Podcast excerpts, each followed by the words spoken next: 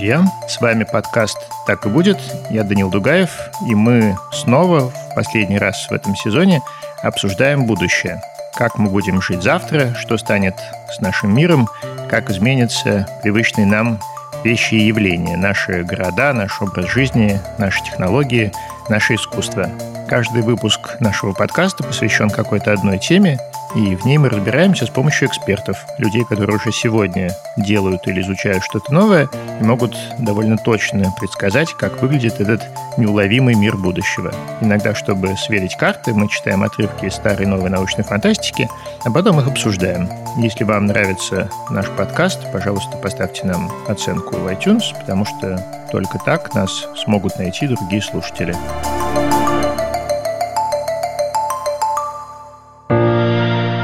Мы все разные. Кто-то мечтает помнить буквально все. От вкуса мороженого из детства до чего-то более практичного, скажем, имен людей, с которыми знакомишься на вечеринке. Кто-то, наоборот, хочет устройство, которое сотрет из памяти то, что хочется забыть. У бизнеса все однозначнее.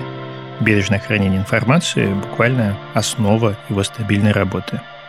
С этим компания может помочь партнер этого эпизода – IT-компания Selectel. Это те самые ребята, которые поддерживали подкаст. Так и будет весь третий сезон. Гибкие облачные решения и выделенные серверы Selectel позволяют самым разным онлайн-проектам собирать и изучать большие объемы информации. Надежное хранение данных Selectel тоже берет на себя. Компания создает и хранит отдельно друг от друга сразу несколько резервных копий всего, что важно клиентам. Сегодня я хочу поговорить о памяти. Что это такое? Как она устроена?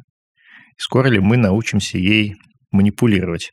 У меня в гостях сегодня Александр Тормасов, ректор университета Иннополис, доктор физико-математических наук, профессор, специалист в области информатики и компьютерных технологий, и Владимир Туров, разработчик провайдера облачных сервисов Selectel.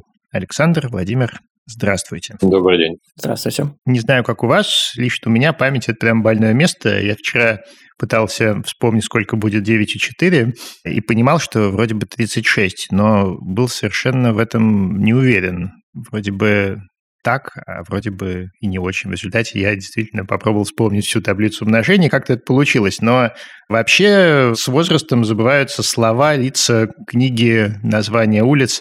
Надо что-то с этим делать. Что с памятью у вас? Какие отношения? Я обладаю довольно специфической памятью, то есть мне всегда было очень сложно запоминать что-то буквально наизусть, поэтому я всегда помнил суть, но никогда не помнил мелкие детали, когда возникали потребности что-нибудь воспроизвести один в один, например, стихи, у меня с этим были большие проблемы. И после этого я понял, что мне проще воспроизвести путь к достижению цели, ну, например, для того, чтобы выяснить насчет 3×9, сколько будет, мне проще проверить, как будет 3×10 минус 3. Для меня это некий путь достижения цели, который позволяет не помнить, может быть, мелкую деталь, но знать, как ее воспроизвести. Так, Владимир, а у вас как? Моя история взаимоотношения с памятью достаточно похожа на то, что только что рассказал Александр. Мне тоже тяжело что-то зубрить. Чаще мне проще не запоминать конечный результат, а как-то процесс, как все устроено, и восстанавливать ответ по знанию процесса. Это, конечно, чуть-чуть дольше. И, в принципе, за время обучения в университете мне это достаточно много раз помогало, когда преподаватели стараются задать более каверзный вопрос, а понимание процесса, оно лучше, чем зубрежка. А как вы бы определили, в чем отличается человеческая память от компьютерной? Человеческая память, как мы знаем, она носит такой химический, что ли, характер. То есть способ, которым мы что-то запоминаем, он до конца так не исследован, но примерно представляем, что этот способ совершенно другой, чем то, что мы используем в компьютерных технологиях. В компьютерных технологиях мы пытаемся сделать все повторяемым. То есть нашей целью всегда было из компьютера сделать такого некого раба, что ли, который что ему велели, то и делает. Повелели еще раз и делает то же самое. У нас есть какая-то рутинная работа, он до нас ее делает. И всегда одинаково, не, так сказать, возражая и не бурчает. А вот химическая память, она обладает всякими интересными свойствами, усталостью, там, исчезновением части информации, аналогиями, то есть мы можем попытаться что-то вспомнить по аналогии, это нам поможет и так далее.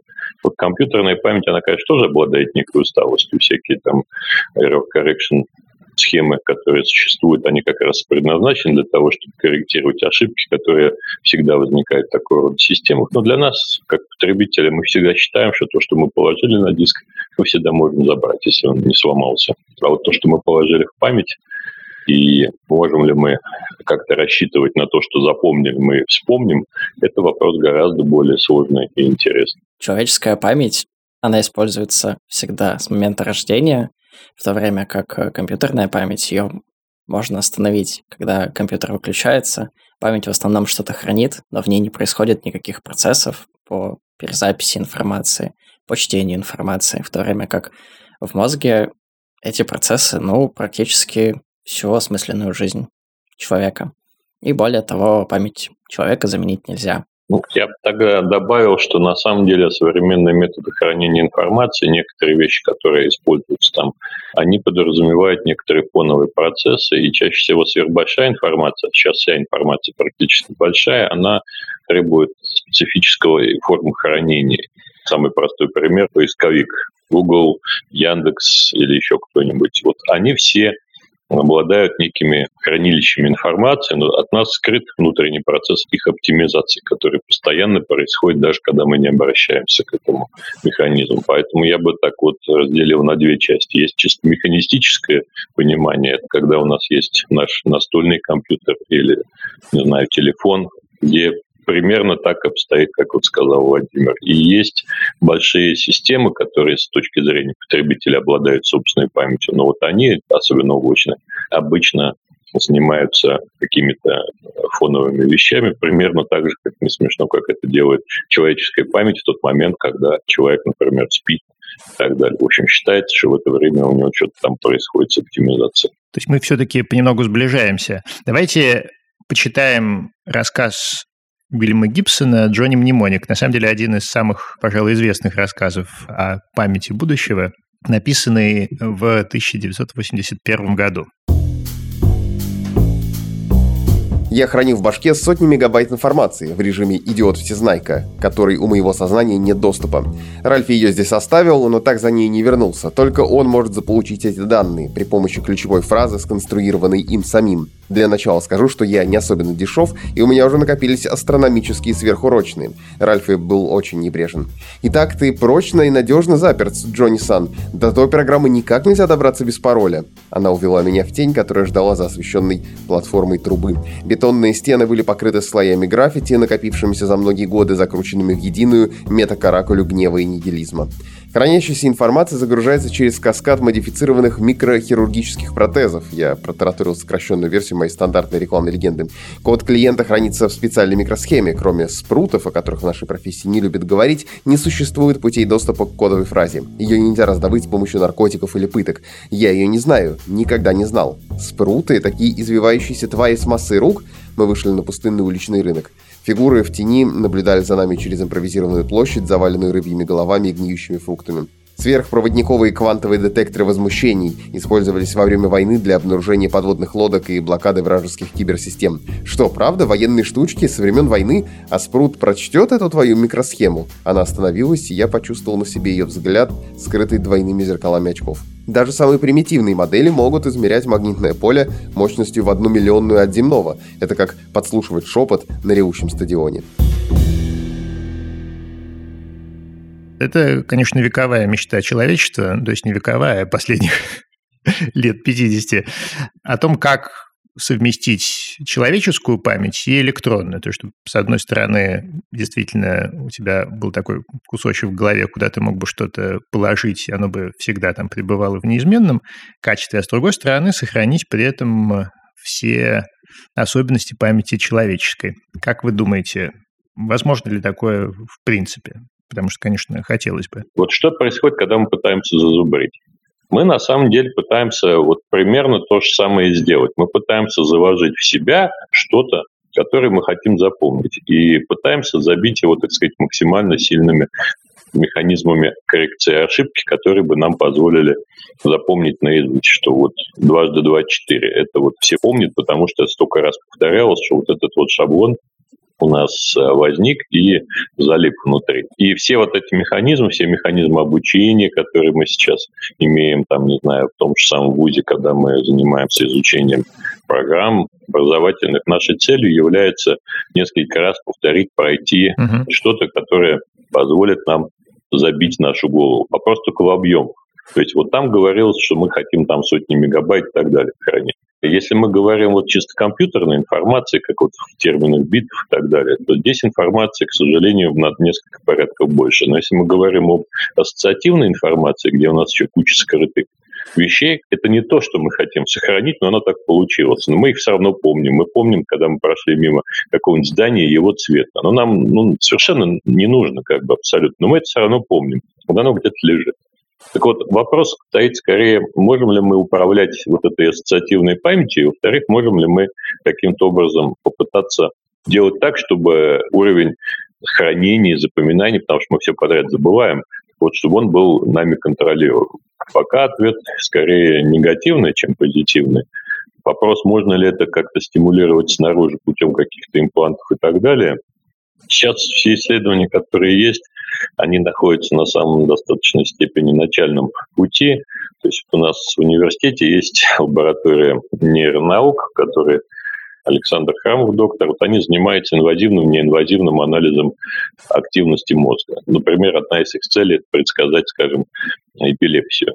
Но я бы сказал так, что принципиальная разница в схемах и технологиях хранения, потому что вот в мозгу, как я уже говорил, всего на химии, химические реакции очень слабо моделируются током. И фактически все, что можно сказать, это пока, увы, нету не то, что идеи, как это сделать, но даже понимания, что мы с этим можем делать. То есть мы, когда рассматриваем такую схему, вот как у Гибса, мы можем сделать одну простую небольшую вещь. Мы можем приделать какую-то флешку, не знаю, даже закопать ее куда-то в глубине черепа, и к ней приделать какой-то интерфейс, который уже сейчас можно, чтобы он, грубо говоря, бормотал там нам, не знаю, во внутреннее ухо каким-нибудь голосом. То есть мы можем распознавать жесты или распознавать какие-то движения, которые управлять будут этой флешкой, поскольку сейчас компьютерные мощности, которые доступны нам, в общем-то, позволяют теоретически это делать. Вопрос, как это все будет питаться и так далее, но теоретически это будет некое такой второй голос в голове, но если вы не хотите сойти с ума, можно использовать, например, смартфон в таком режиме и сейчас. То есть задавайте там вопросы всяким, там, не знаю, голосовым помощникам типа Siri, Alexa, Алиса и так далее, и слушайте их ответы через наушник. Вам это никто не мешает делать и сейчас. Но почему-то это не очень модно или считается правильным. Других пока способов я не особенно много вижу. Я часто разговариваю с Алексой, у нас долгие беседы с ней. Как правило, она не понимает, чего я от нее хочу. У меня дома стоит и Алекса, и Алиса. Иногда они вступают в диалог. Владимир, что мы можем сделать для того, чтобы, наконец, добавить в нашу голову пару мегабайт защищенной памяти? Нужно ли нам это? Я бы сказал, что все сильно зависит от того, какую именно информацию хочется добавить себе в голову. Если мы хотим использовать память в голове для записи того, что мы собственно, переживаем, эмоции, чувства или даже видео с сетчатки глаза, то тут, кажется, мы сталкиваемся с проблемой, что у нас нет ни форматов записи, ни вообще какого-либо понимания о том, как хранить информацию о чувствах.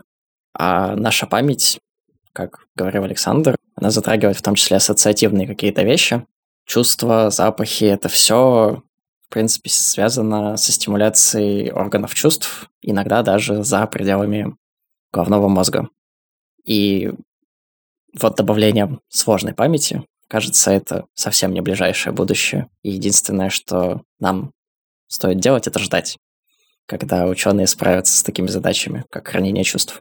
Ну, я легко представляю себе какой-то промежуточный вариант. Можно совместить какое-то хранилище памяти, например, с очками дополненной реальности и каким-нибудь довольно простым интерфейсом, с помощью которого мы можем, из условной скачанной в эту память Википедии выуживать нужные нам статьи, просто, может быть, губами произнеся их название, да? В принципе, это ведь оно и есть.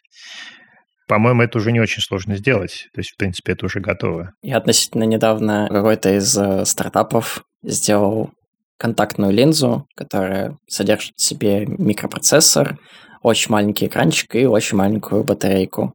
И, в принципе, вся эта конструкция может делать дополненную реальность для своего носителя. Правда, не говорилось о том, насколько это автономное решение, сколько оно работает без подзарядки, но, в принципе, использовать вот такие вещи для трансляции статей с Википедии или поиска в этой контактной линзе даже Wi-Fi есть. Так что доступ к компьютерным системам у нее точно есть. Может быть, беспроводная зарядка, чтобы сразу к глазу поднести зарядное устройство, и оно быстро подзарядится. Линза – это именно специфические формы. Ну и то же самое насчет хранения чувств и так далее. Ну, кто мешает записать такую же информацию на такую же флешку, а в тот момент, когда вам нужно вызвать соответствующие воспоминания, ну, там, не знаю, воспоминания злости раз и долбанули электричеством, воспоминания, там, не знаю, любви раз и высунулись губы и поцеловали куда-нибудь и так далее. Вот внешними стимулами мы можем сымитировать такую деятельность сейчас на самом деле. Раз уж мы об этом заговорили, давайте еще почитаем. Это отрывок из рассказа Филиппа Дика, который переводит обычно как «Вспомнить все», потому что так назывался фильм по этому рассказу. Хотя на самом деле у него более длинное название. «Присаживайтесь, Дуглас», — сказал Маклейн, полной рукой указывая на стул напротив. «Итак, вы хотите получить воспоминания о Марсе? Очень хорошо». Куэйл сидел, напряженно слушая. «Я не уверен, что все это стоит того», — сказал он наконец. «Такие деньги, но, насколько я понял, я не получаю ничего. Это стоит почти что столько же, сколько настоящее путешествие», — подумал он. «Вы получите настоящие доказательства своего путешествия», — возразил мистер Маклейн. «Все доказательства, какие нужны, я их вам сейчас покажу». Он порылся в ящике стола. Корешок от билета. Раскрыв скоршеватель для бумаг, Маклейн достал оттуда маленький квадратик тисненного картона. «Это доказывает, что вы туда ездили и вернулись». «Почтовые открытки». Он аккуратно разложил открытки со штемпелями на письменном столе. «Фильм». «Кадры, которые вы сделали на Марсе, камеры, взятые на прокат». Он показал их тоже. «Плюс имена людей, с которыми вы там познакомились. 200 паскредов, цена, которую вы должны заплатить за сувениры с Марса в следующем месяце. А также паспорт, квитанция со списком кадров, сделанных на Марсе». Он внимательно посмотрел на Куэйла. «Вы сами будете думать, что там были», — сказал он. «Вы забудете нас, меня, даже то, что вы здесь были. В вашей голове останется лишь путешествие. Мы это вам гарантируем». Воспоминания о целых 2 неделях, самые подробные, до мельчайших деталей. Если хоть на миг вы засомневаетесь, что были на Марсе, можете прийти сюда и получить свою плату обратно, вы поняли? «Но я туда не летал», — сказал Куэйл, — «и не полечу, неважно, какие доказательства вы мне представите». Он глубоко вздохнул. «Я никогда не был тайным агентом Интерплана». Ему казалось невозможным, чтобы сверхфактическая память, которая имплантируется в Воспом Инкорпорейтед, сделала бы свое дело, несмотря на то, что он слышал об этом. «Мистер Куэйл», — терпеливо сказал Маклейн, — «как вы объясняете в вашем письме, у вас нет шансов, ни малейшей возможности когда-либо самому побывать на Марсе. Вы не можете позволить себе это путешествие, и, что еще важнее, вы никогда бы не могли считаться тайным агентом Интерплана или еще кем-нибудь в этом роде. Это единственный путь, благодаря которому вы можете достичь вашей заветной мечты. Разве я не прав?» Он хмыкнул. «Об этом мы позаботимся. И наша цена вполне приемлемая. Никаких дополнительных расходов». Он ободряюще улыбнулся. «А что, эта сверхфактическая память так убедительно?» — спросил Куэйл. «Более чем реальная, сэр. Если бы вы действительно были на Марсе в качестве тайного агента Интерплана, вы бы сегодня забыли очень многое. Наш анализ подсистемы подлинной памяти, то есть подлинное воспоминание главных событий в жизни человека, показывает, что разнообразные детали очень быстро стираются из нее навсегда.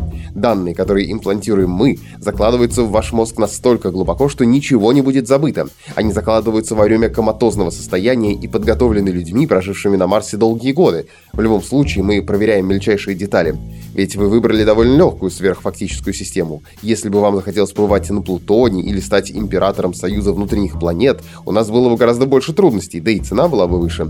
Вынимая из пальто бумажник, Куэйл сказал: «Хорошо, это цель моей жизни, я вижу, что мне не осуществить ее в действительности. Соглашусь и на это». Вы об этом говорите? Я бы разделил вот о чем здесь идет речь на 2 части. Первая часть – это мы хотим дать новую память. Вторая часть – мы хотим стереть кое-что из имеющегося. Оба процессы представляют достаточно большой интерес. Но вот если говорить о первом, то здесь я бы вспомнил еще другой фильм и историю, связанную вот с «Матрицей». И мне это достаточно близко именно по той причине, что, по сути, большая часть моих исследований касалась создания виртуальной матрицы для компьютера. Что такое компьютер? Компьютер – это некое устройство, которое что-то там считает, обладает памятью и так далее, но вот он взаимодействует с внешним миром только через некие внешние устройства.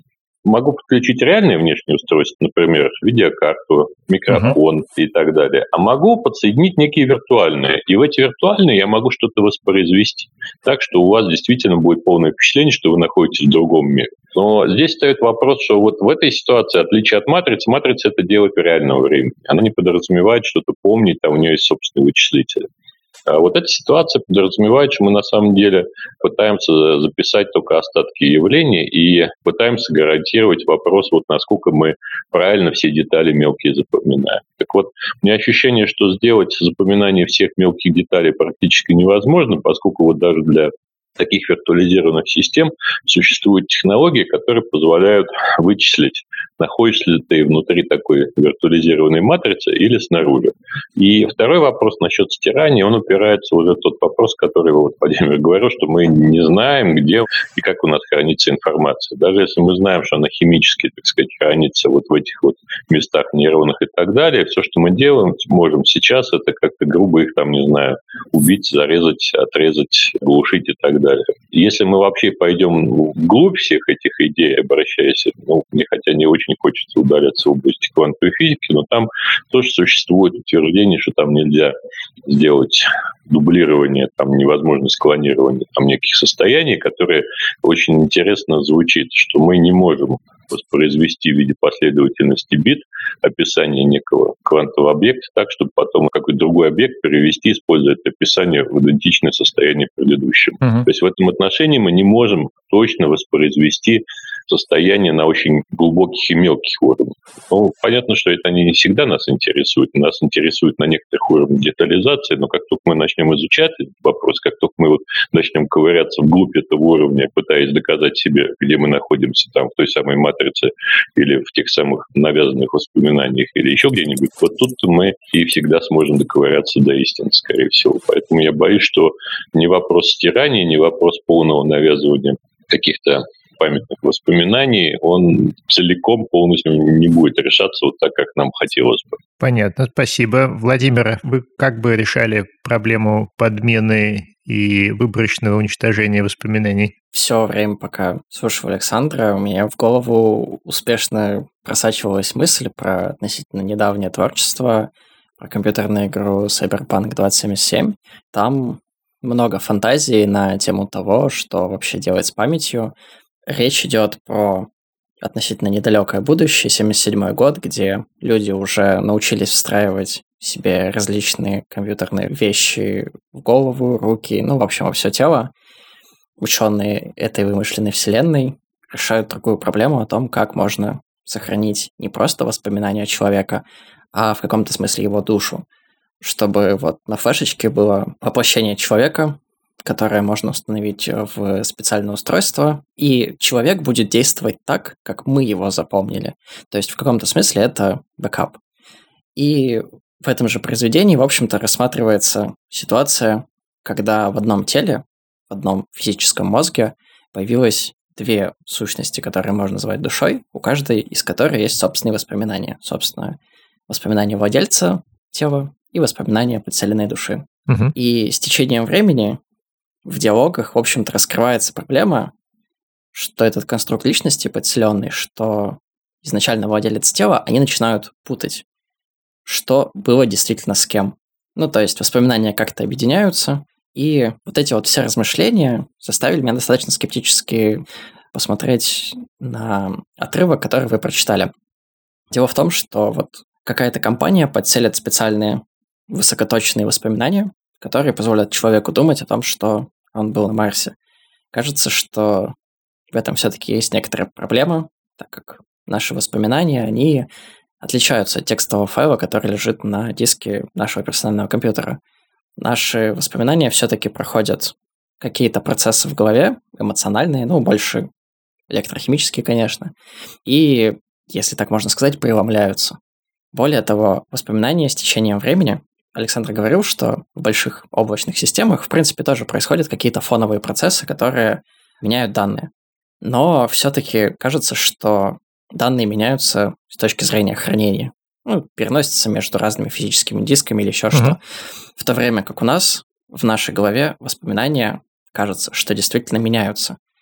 А подселенные воспоминания могут влиять на существующие. То есть человеку из рассказа подселят воспоминания про Марс, возможно, ценой каких-то других воспоминаний. Ну, хорошо. Александр, Владимир, вот вы все-таки занимаетесь не биологией, а информационными технологиями. И давайте поговорим просто про компьютерную память тогда уж. Как вы себе видите будущее вот этого типа памяти? Вот мы говорили о том, что они по некоторым принципам даже, может быть, сближаются с человеческой. Вот, например, на ДНК собираются хранить информацию. Как вы себе видите вот эту область лет через 20-30?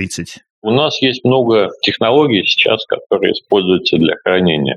То есть сам компьютер использует несколько быстрых систем, которые, тем не менее, не хранят информацию во времени. Сейчас начинают понемножку использовать промежуточную стадию между диском и быстрой памятью, которая хранит информацию, но она и помедленнее, чем та, о которой я говорил. Появляются те же самые SSD-диски, флеш-диски, которые ближе к обычным разновидностям памяти. И есть уже долговременные носители, как винчестерные диски, есть у нас всякие другие источники и системы хранения, не знаю, ленты, компакт-диски с лазерными записями и так далее. То есть это все довольно большой диапазон, который использует разные типы хранения. Скорость роста объема памяти и доступные мощности, ну, вернее, диапазона пропускной способности диска, который у нас сейчас есть, как диск долговременного хранилища, она, к сожалению, сильно уступает скорости, который рос до последних времен, вернее, до 2008 года практически рос производительность компьютерных вычислительных систем. И сейчас наблюдается довольно большой разрыв, который иногда называют, скажем так, стеной памяти, который означает, что мы, по сути, делая быстрые вычисления, убираемся в стенку, которая ограничивает нашу скорость, именно скорость памяти. И какие из технологий в ближайшие времена или во времена там, 10, 20, 30 лет смогут доминировать на рынке, это скорее экономический вопрос. Единственное, что видно, что пока все, о чем я говорил, это все технологии, подразумевающие хранение информации в виде такого единого массива данных с адресацией линейной. То есть у нас есть некое виртуальное пространство адресное, по которым мы можем обратиться и сказать нам, дай нам содержимое с такого-то адреса. И эта система там с неким скрипом быстро и медленно, но даст эту информацию. Может быть, там восстановить ее после ошибок, может быть, еще как-то, но вот что-то она даст. Другие типы памяти, которые применяются и существуют в компьютере, там, например, существует там, ассоциативная память, которая на самом деле спрятана от пользователя, она находится где-то там в районе самого процессора, опять не буду удаляться в детали, скажу только, что принцип той памяти – это дай мне какие-то значения по ключу, там, то есть дай мне, например, значения таких-то ячеек не по адресу, а по их содержимому частично, дай нам на ассоциации с чем-нибудь. Теоретически мы можем переходить к такой памяти, и достаточно часто вот память, которая используется для нейроалгоритмов и искусственного интеллекта, на самом деле была ближе к этой схеме. Но пока толком не придумали, каким образом ее реализовывать. Вопрос хранения информации на других носителях, вот в частности и ДНК рассматривался именно как такой носитель, это на самом деле опять-таки вопрос из той же оперы. Можем ли мы заменить условные ферритовые сердечники условными компакт-дисками с лазерными носителями или нет? То есть это не меняет принцип хранения. И вот тот факт, что мы храним что-то в той же самой ДНК, это просто некий специфический способ кодирования химический, для которого мы используем длинные молекулы, которых у нас под руками много в виде ДНК. И нашего умения, ну, вернее, как обычных вот, биологических молекул, и нашего умения хоть что-то с ними делать. Там основная проблема, что процедура записи довольно медленная, и, во-вторых, носитель, который на всем все это делает, он требует неких химических операций, и вопрос перезаписываемости и так далее, он довольно сложный. Владимир, скажите, пожалуйста, что вы думаете о будущем именно компьютерной памяти? Исходя из собственного опыта, у меня было любопытство, и в какой-то момент мне стало интересно определение такого простого термина, как 1 секунда. В общем-то, с некоторым удивлением для себя я узнал, что у секунды есть вполне конкретное определение, завязанное на очень точное количество колебаний одного из радиоактивных изотопов. Там точные периоды, точное посчитанное количество колебаний, и получается секунда очень точная. Это хорошо. Из того, что единицу времени вывели через колебания молекулы, о которой даже не знали в тот момент, когда секунда появилась у человечества, так сказать, в инструментарии, возможно, что пройдет год, два, может быть, 10, и люди заметят какой-то интересный процесс, который можно использовать для хранения информации, и будут использовать его. Кажется, что все-таки про секунду это просто удачное совпадение, потому что изначально же все-таки это просто небесный календарь, да, при этом система исчисления, которая еще использовалась в Вавилоне. Поскольку вы специалисты еще и по облачным хранилищам, такой вам вопрос задам. Мы много лет повторяли, что интернет ничего не забывает, да, что все, что туда попадает, где-то обязательно оседает и остается.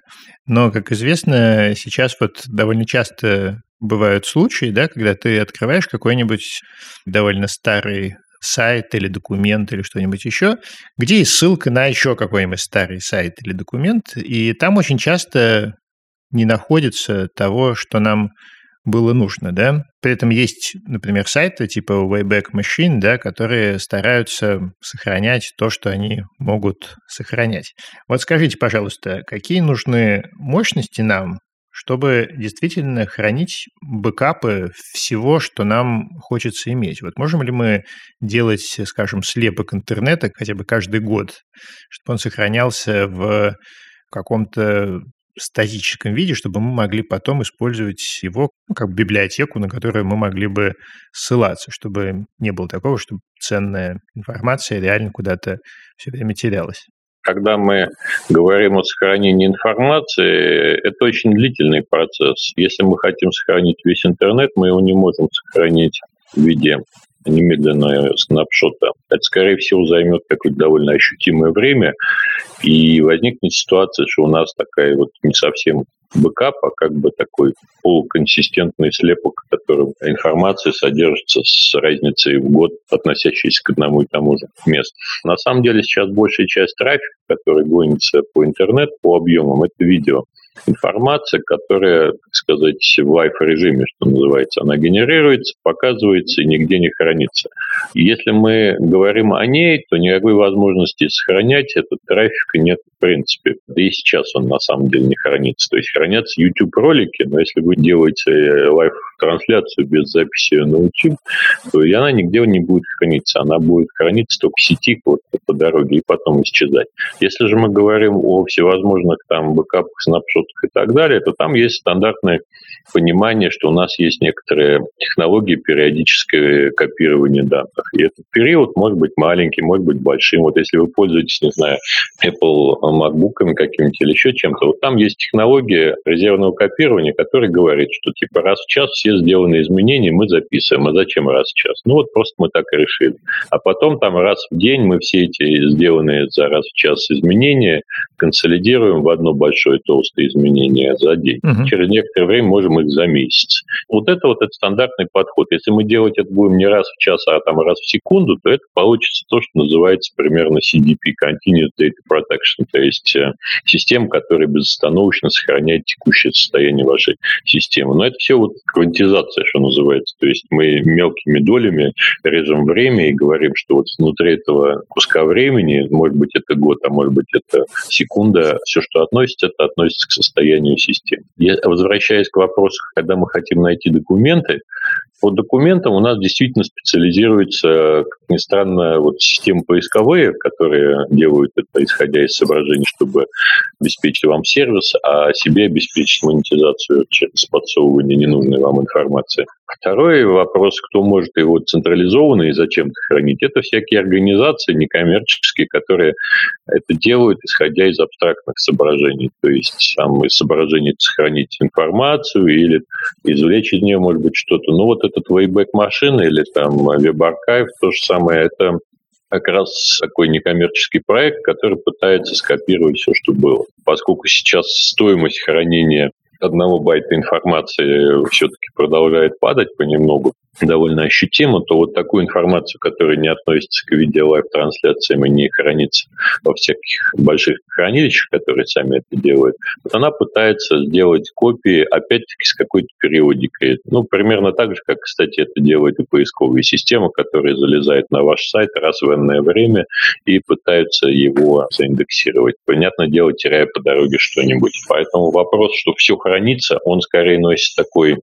Когда тебе не нужно, то хранится все. А когда тебе нужно, ты не можешь найти то, что тебе нужно. Потому что хранится не то, что тебе именно нужно, и когда ты понимаешь, что это нужно, а хранится как получилось. К сожалению, вот это вот как получилось, оно вот включает в себя всевозможные битые ссылки, старые, так сказать, недоделанные сайты, которые выставлены в интернет, и наоборот, те, что важные и полезные, они могут взять и по какой-нибудь причине исчезнуть, специально или случайно. А последние годы, вот особенно последние 5-10 лет с появлением вот этих регуляций, связанных с требованиями по поводу персональных данных, хранения ответственного GDPR там и так далее, которые... регулирует вот это хранение и, более того, предписывает некоторым компаниям и организациям, особенно государственным, затирать свои данные через какое-то время. Там, например, запретить хранить более чем полгода какую-то информацию о тебе. Вот это вот еще в обратную сторону ухудшает ситуацию с хранением. Поэтому такой общий принцип, что с некоторой вероятностью большая часть того, что относится к открытым данным, может появиться какие-то отрывочные копии этой информации. Но если вам что-то необходимо и хочется хранить, то вам необходимо предпринять какие-то специальные усилия, чтобы эта информация о вас хранилась. Это как, не знаю, с кладбищами. Если вы хотите, чтобы для вас там на века осталось, вот делайте египетскую пирамиду. А если вам все равно, то, скорее всего, вас там где-то похоронят, приделают крестик, может быть, там надгробие, но в зависимости от его качества оно проживет там или несколько лет, или несколько сотен лет, но потом все равно исчезнет, если не предпринимать специальных усилий для того, чтобы его поддерживать. Здесь ситуация ровно такая же. И ресурсов для этого, как всегда, будет не хватать, потому что мощности, которые требуются сейчас для хранения и обработки в облачных системах, они, как обычно, все же существенно меньше, чем идеальные запасные мощности, хотя они очень большие в текущий момент времени. Владимир? Точно ли вообще нужно сохранять всю информацию, которая есть в интернете? Так уж получилось, что по роду деятельности мне, приходится нередко гуглить, и в интернете достаточно часто встречаются сайты различной степени подозрительности, которые просто берут содержимое других сайтов, переводят автоматическими переводчиками на язык запроса. Конечно, качество перевода сразу бросается в глаза, но таких сайтов зато много. Скорее всего, да, они тоже подсовывают ненужную информацию в виде рекламы ради монетизации. И ценность таких сайтов в большом бэкапе, она мала. И самое главное, множество современных социальных сетей сейчас позволяют сделать исчезаемые посты, которые также называются как сторис. Угу. Красивый веб-интерфейс показывает тебе, что вот если ты не посмотришь за 24 часа эту историю, то ты ее безвозвратно утеряешь.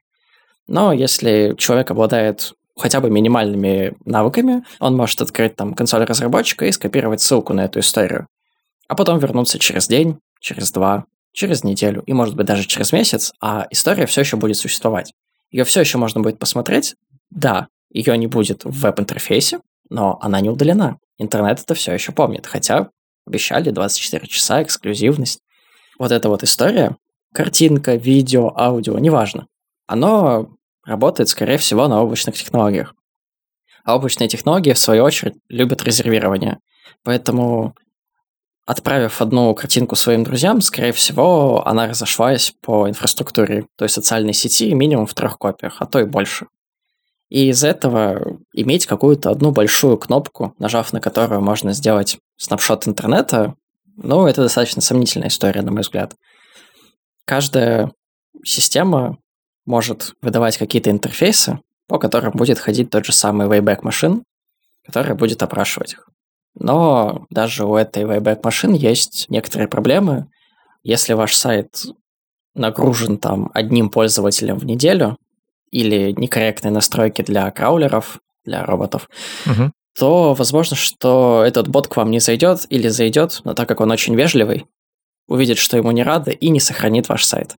Ваш сайт закончится, и в памяти всяких сервисов его не будет. Поэтому, как верно отметил Александр, если есть повод, мотивация или желание оставить за собой след, то, наверное, стоит строить пирамиду. Последний отрывок давайте мы почитаем. Это рассказ Вернера Винджа, который называется «Болтунья». Один из серьезных туристов, Скандер Времени Шеринитон, привез с собой предмет трансгуманитарного происхождения. Он его придерживал несколько месяцев, надеясь получить то, что хочет, иным способом. Федералы, надо отдать им должное, не поддались. Тогда он вытащил свое секретное оружие. Оно в этой комнате. Глаза Хэма метнулись к резному камню на столе, теперь сине-зеленому. Ларри кивнул. Это ансибль. Но ведь они его так не называют. Нет, но это он. Посмотри на эту штуку, видишь, цвета меняются. Я готов присягнуть, что масса и размер тоже. Это подлинный предмет трансгуманитарного происхождения. Конечно, не разум, но и не человеческий проект, созданный в транслюдском космосе. Скандер утверждает, и я ему верю, что такого нет больше ни у одного туриста. Предмет трансгуманитарного происхождения. К восхищению Хамида примешивался оттенок страха. О таком можно было услышать только в теоретических абстракциях на занятиях, которые вели полные психи. Скандер утверждает, что этот прибор настроен на один из коммерческих портов Лота Ларимара. И по нему мы можем разговаривать с любым зарегистрированным адресом вовне. Без задержки. Голос Хамида прозвучал очень тихо. Почти. Требуется небольшое время для выхода в универсальный горизонт событий. Есть тонкие ограничения, если ты движешься на релятивистских скоростях. А в чем минусы? Умница, рассмеялся Ларри. Скандер признал несколько. Эта штука не будет работать глубже 10 световых лет в зону. Я готов поспорить, что в галактике не найдется и 20 планет, которым она была бы на пользу, но нам она точно подойдет. Потом этот фокус требует колоссальной энергии. Скандер говорит, что запуск этой малышки приглушит наше Солнце на 0,5%. Для среднего человека незаметно, но могут быть неприятные долговременные последствия. Короткое молчание, как часто бывало у Ларри после преуменьшений космического масштаба. А с твоей точки зрения, Хамид, есть один большой минус. Средняя скорость этого прибора меньше 6 бит в минуту. Чего? 10 секунд на передачу одного бита? Ага, на терминале Лотл Ларимара Скандер составил 3 протокола. ASCII, кодировку Хэмминга на подмножество английского и схему искусственного интеллекта, которая догадывается, что бы ты сказал, если бы использовал больше битов. Первое — это у Скандера юмор, а третье, по моему мнению, принятие желаемого за действительное. Но кодировка Хэмминга позволит даже послать коротенькое письмо, скажем, 500 английских слов, и уложиться в один день. Устройство полнодуплексное, так что приличный кусок ответа можешь получить за то же время. Красиво, правда? В любом случае, лучше, чем ждать 20 лет. Хамид вообще думал, что это самая большая сенсация после первого контакта 100 лет назад. Вопрос я хочу задать про компрессию. Это же тоже, на самом деле, имеет прямое отношение к памяти. Как вам кажется?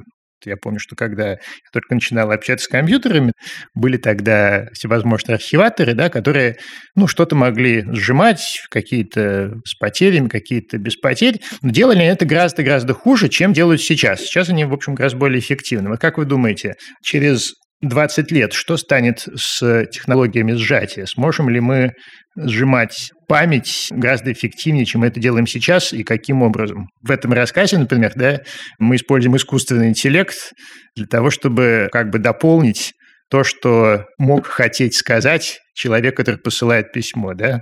Здесь все-таки нужно разделять две вещи. Первое – это то, что называется компрессия без потери качества, которые мы пользуемся, когда пакуем документы или еще какие-нибудь вещи, связанные с полным их восстановлением. И компрессия, которой мы используемся, когда работаем, скажем, с видеоизображениями, аудио и так далее. Потому что внутри видеоизображения или аудио очень много таких деталей, которые нам не обязательно нужны для того, чтобы работать с изображением или распознать изображение. Например, если мы говорим о звуке, то вот радисты профессиональные знают, что там диапазон 3 кГц. В общем, достаточно для того, чтобы передать различаемую человеческую речь. А тот диапазон, который слышит человек, это там в районе 20, может быть, килогерц. Соответственно, вопрос качества кодирования, он упирается в то, Как мы понимаем избыточность этой информации, считаем ли ее важной или неважной? Ну вот, например, опять-таки, если говорить о звуке, вот кто-то пользуется там минимальным звуком в каких-то бум-бум наушниках, а кто-то пользуется высококачественными, сверхдорогими устройствами воспроизведения с широкими диапазонами и так далее. И в обоих случаях мы можем проигрывать одни и те же произведения, но качество, вот мелкие детали, вопрос, нужны ли они, зависит от контекста. Если вашей целью являются переговоры в условиях тяжелых помех, то вы, скорее всего, будете использовать систему, которая там пробивает очень далеко и мощно, но ограничена 3 килогерцами. А вот если вы хотите наслаждаться качествами звука или там красотами видеоизображения в 8К, как это сейчас стандарт понемножку начинает приниматься, вот тогда вам все эти ненужные, но милые и красивые детали, вот тогда вы будете подразумевать, что вам именно это нужно. Соответственно, все вот эти вот схемы компрессии, они опираются на наше человеческое представление, то есть компрессии, которые не могут потерять качество, то есть не полностью устанавливают данные, а именно могут потерять. В то, что у нас качественно улучшится ситуация с компрессорами, которые компрессируют без потери качества, я, честно говоря, не особо верю. Ну, может быть, что-то возникнет, но пока никаких особых там прорывов не видно. А вот к этим же категориям на самом деле относится и та самая компрессия при помощи искусственного интеллекта. То есть, по сути, мы передаем некий контекст, то есть наше представление о модели того же самого человека, о том, что он может сказать. Вот вы знаете, когда вы общаетесь с человеком, которым вы на одной волне, вы можете сказать там полслова, и он сразу воспринимает то, что вот вы хотите сказать. Когда общаетесь с человеком из совершенно другого мира или с другими понятиями, то вы даже произнеся все буквально словами там 10 раз, все равно им с трудом доносите свое представление. И вот цель вот этой технологии, связанной с искусственным интеллектом, я представляю, что это может быть. Некоторое время назад при производстве кино в Голливуде появилась замечательная технология. Сценарист, он загружает сценарий в некое устройство, которое извлекает при помощи искусственного интеллекта из него некий смысл, описание и так далее, и на основании них генерит быстро видеокартинку. То есть вы описываете языком сценарий вашего фильма и тут же получаете черновик некой картинки, даже с расстановленными актерами. Понятно, что это качество низкое, но вам понятно, как это все будет выглядеть, как этим можно манипулировать, и сейчас это понемножку там продвигается. Это, конечно, очень специализированные технологии, но по сути, что это такое? Вместо того, чтобы получить вот тот самый видеопоток 100 мегабит в секунду для того, чтобы показать вам фильм, вы берете и пакуете весь фильм, там максимум в пару мегабайт, скорее всего, в сотню килобайт вашего текста, который описывает этот сценарий в очень коротком виде.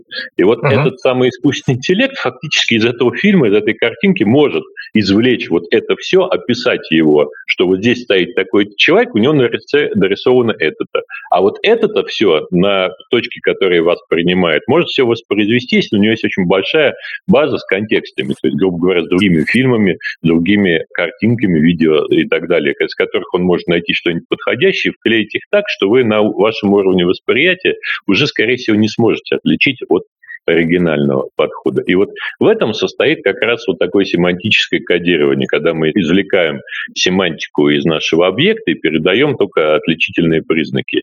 И в этом отчасти, и возвращаясь к нашей теме, связанной с памятью, состоит наша память как именно тот самый объект, с которым мы работаем. Мы храним в памяти основные наши воспоминания, там, основные идеи о том, что происходит, и только потом как бы бит-5 немножко некоторые мелкие детали. Восполняя все остальные детали, вот, мы можем эти детали заимствовать из других воспоминаний. Иногда даже не из воспоминаний, а из неких навязанной информации, полученной нам откуда-то, которую мы начнем путать со своими воспоминаниями. Мне кажется, что в ближайшее время прорывов существенных в отрасли компрессии не произойдет. В компрессии, которая связана с передачей данных, именно промышленной передачи, которая позволит нам наслаждаться видео и аудио в том качестве, которое пригодно для там, текущих систем вывода, там мы, скорее всего, будем наблюдать некие медленные улучшения. Вот там, например, лет 10 назад вышел очередной кодек, там, HEVC и так далее, который позволил хорошо и эффективно передавать, скажем, те же самые 4К видео. Вот сейчас появится новый стандарт, появится новый кодек с мелкими улучшениями, которые все в сумме собранные, будучи, они дают некоторые улучшения и, там, не знаю, полтора-два раза улучшения по общей компрессии без потери качества или там с соответствующим улучшением даже качества на наших новых экранах и так далее. Но вот так, чтобы у нас появилась принципиальная разница, я просто боюсь, что система, которая генерирует на уровне искусственного интеллекта, вот то, что вот описывалось в отрывке, они будут все-таки предназначены исключительно для других целей, и их будут использовать именно как способ представления данных, может быть, такого конструктивного представления данных, но не как память. Это немножко другое. Мне очень нравится думать о человеческой памяти как о варианте компрессии с потерями с помощью искусственного интеллекта. По-моему, это ровно так и есть. Ну, искусственным интеллектом занимается тот, кому не хватает естественного, как и известно. С помощью естественного интеллекта, окей. Владимир, что вы думаете по этому поводу? Сжатие – это такая достаточно скользкая, на мой взгляд, тема, что, гоняясь за какие-то оптимальные случаи, можно случайно упустить что-нибудь из виду, и сжатие будет работать наоборот. Так, например, в Paint Windows 7, если сохранять формат BMP, то там программа считает, что сжатие жизненно необходимо, и даже не спрашивает у пользователя, хочет ли он включать это сжатие. Так вот, если сделать картинку в виде шахматной доски, белые и черные клеточки, то можно с ужасом понять, что после сжатия размер картинки вырос в 2 раза. Потому что, ну вот, так сделан алгоритм. Какие-то алгоритмы компрессии, они завязываются на четкую задачу и пытаются оптимизироваться вот только в заданных условиях, как в случае с видео. Но на какие-то действительно большие прорывы, что сегодня мы умеем сжимать там только в 1,5 раза, а завтра в 10, ну, я бы тоже не рассчитывал. Александр, Владимир, огромное вам спасибо. Напоследок назовите, пожалуйста, по 3 изобретения из будущего, которые пригодились бы лично вам. Про телепортацию не буду говорить, но хотя бы какие-то средства, которые мне облегчили передвижение, поскольку мне, к сожалению, по роду своей деятельности приходится, там вот до ковида я летал по 110 тысяч миль в год, поэтому если бы какие-то средства появились, более эффективные коммуникации, которые бы заменили мне необходимость личного присутствия, то это бы мне точно как бы сильно облегчило жизнь. И, конечно, вопрос, связанный с существованием всевозможных средств и систем развлечения, которые требуют сейчас от меня все-таки иногда посещения, там, не знаю, кинотеатра или чего-нибудь для просмотра, и которые бы дали бы тот же самый эффект погружения, который там есть, наверное, тоже вызвали у меня личный интерес. Но насчет третьего, еще с момента появления поисковых систем была и не то что идея, но понимание, что с моей точки зрения поисковые системы – это в неком смысле зло, поскольку информация должна была бы быть так организована, чтобы ее не надо было искать. И вот ответ на вопрос, зачем вам нужны поисковые системы, он иногда напоминает ответ на старый анекдот. Я купил машину, и смотри, вот я за утро смог съездить на сервис, смог съездить на бензоколонку, ее помыть. Разве мог бы я это сделать без машины, успеть так много? Вот что-нибудь, решающее эту проблему, мне бы тоже пригодилось. Постараемся устроить. Владимир, а вы? 3 изобретения, на самом деле, мне будет сложно назвать, но по большей части они, наверное, связаны с интеграцией, собственно, биологической формы жизни и вот этих информационных технологий. Так или иначе, импланты, там, будь то уже доступные RFID-метки, которые можно при желании себе в руку положить, чтобы не терять каждый раз ключи, или сделать эту метку динамической, чтобы на работе это был твой пропуск, дома это был ключ от домофона и все вот это вот. И можно продолжать этот список чем-то более сложным, какими-то бортовыми компьютерами, которые позволяют отслеживать здоровье, которые позволяют создавать дополненную реальность на сетчатке глаза. И вот самое главное, наверное, во всем этом, чтобы не было, как вот сейчас в современном мире с множеством умных устройств, когда ты приходишь домой, ставишь ноутбук на зарядку, телефон на зарядку, часы на зарядку, рюкзак на зарядку, и у тебя вот весь дом в зарядках, чтобы завтра пользоваться вот этими технологиями. Хорошо. Александр, Владимир, спасибо вам большое. Было страшно интересно. Очень рад был с вами поговорить. Напоминаю, этот эпизод партнерский. Делаем вместе с компанией Selectel. Почти 15 лет ребята занимаются разработкой облачных решений для компаний, которые помогают надежно хранить данные и использовать их в своей работе. За это время услуги Selectel выбрали и продолжают выбирать тысячи клиентов. Только сегодня с ними работает больше 24 тысяч. Среди них маркетплейсы, банки, образовательные онлайн-сервисы и разработчики игр. Если хотите быть в их числе, переходите по ссылкам в описании этого эпизода.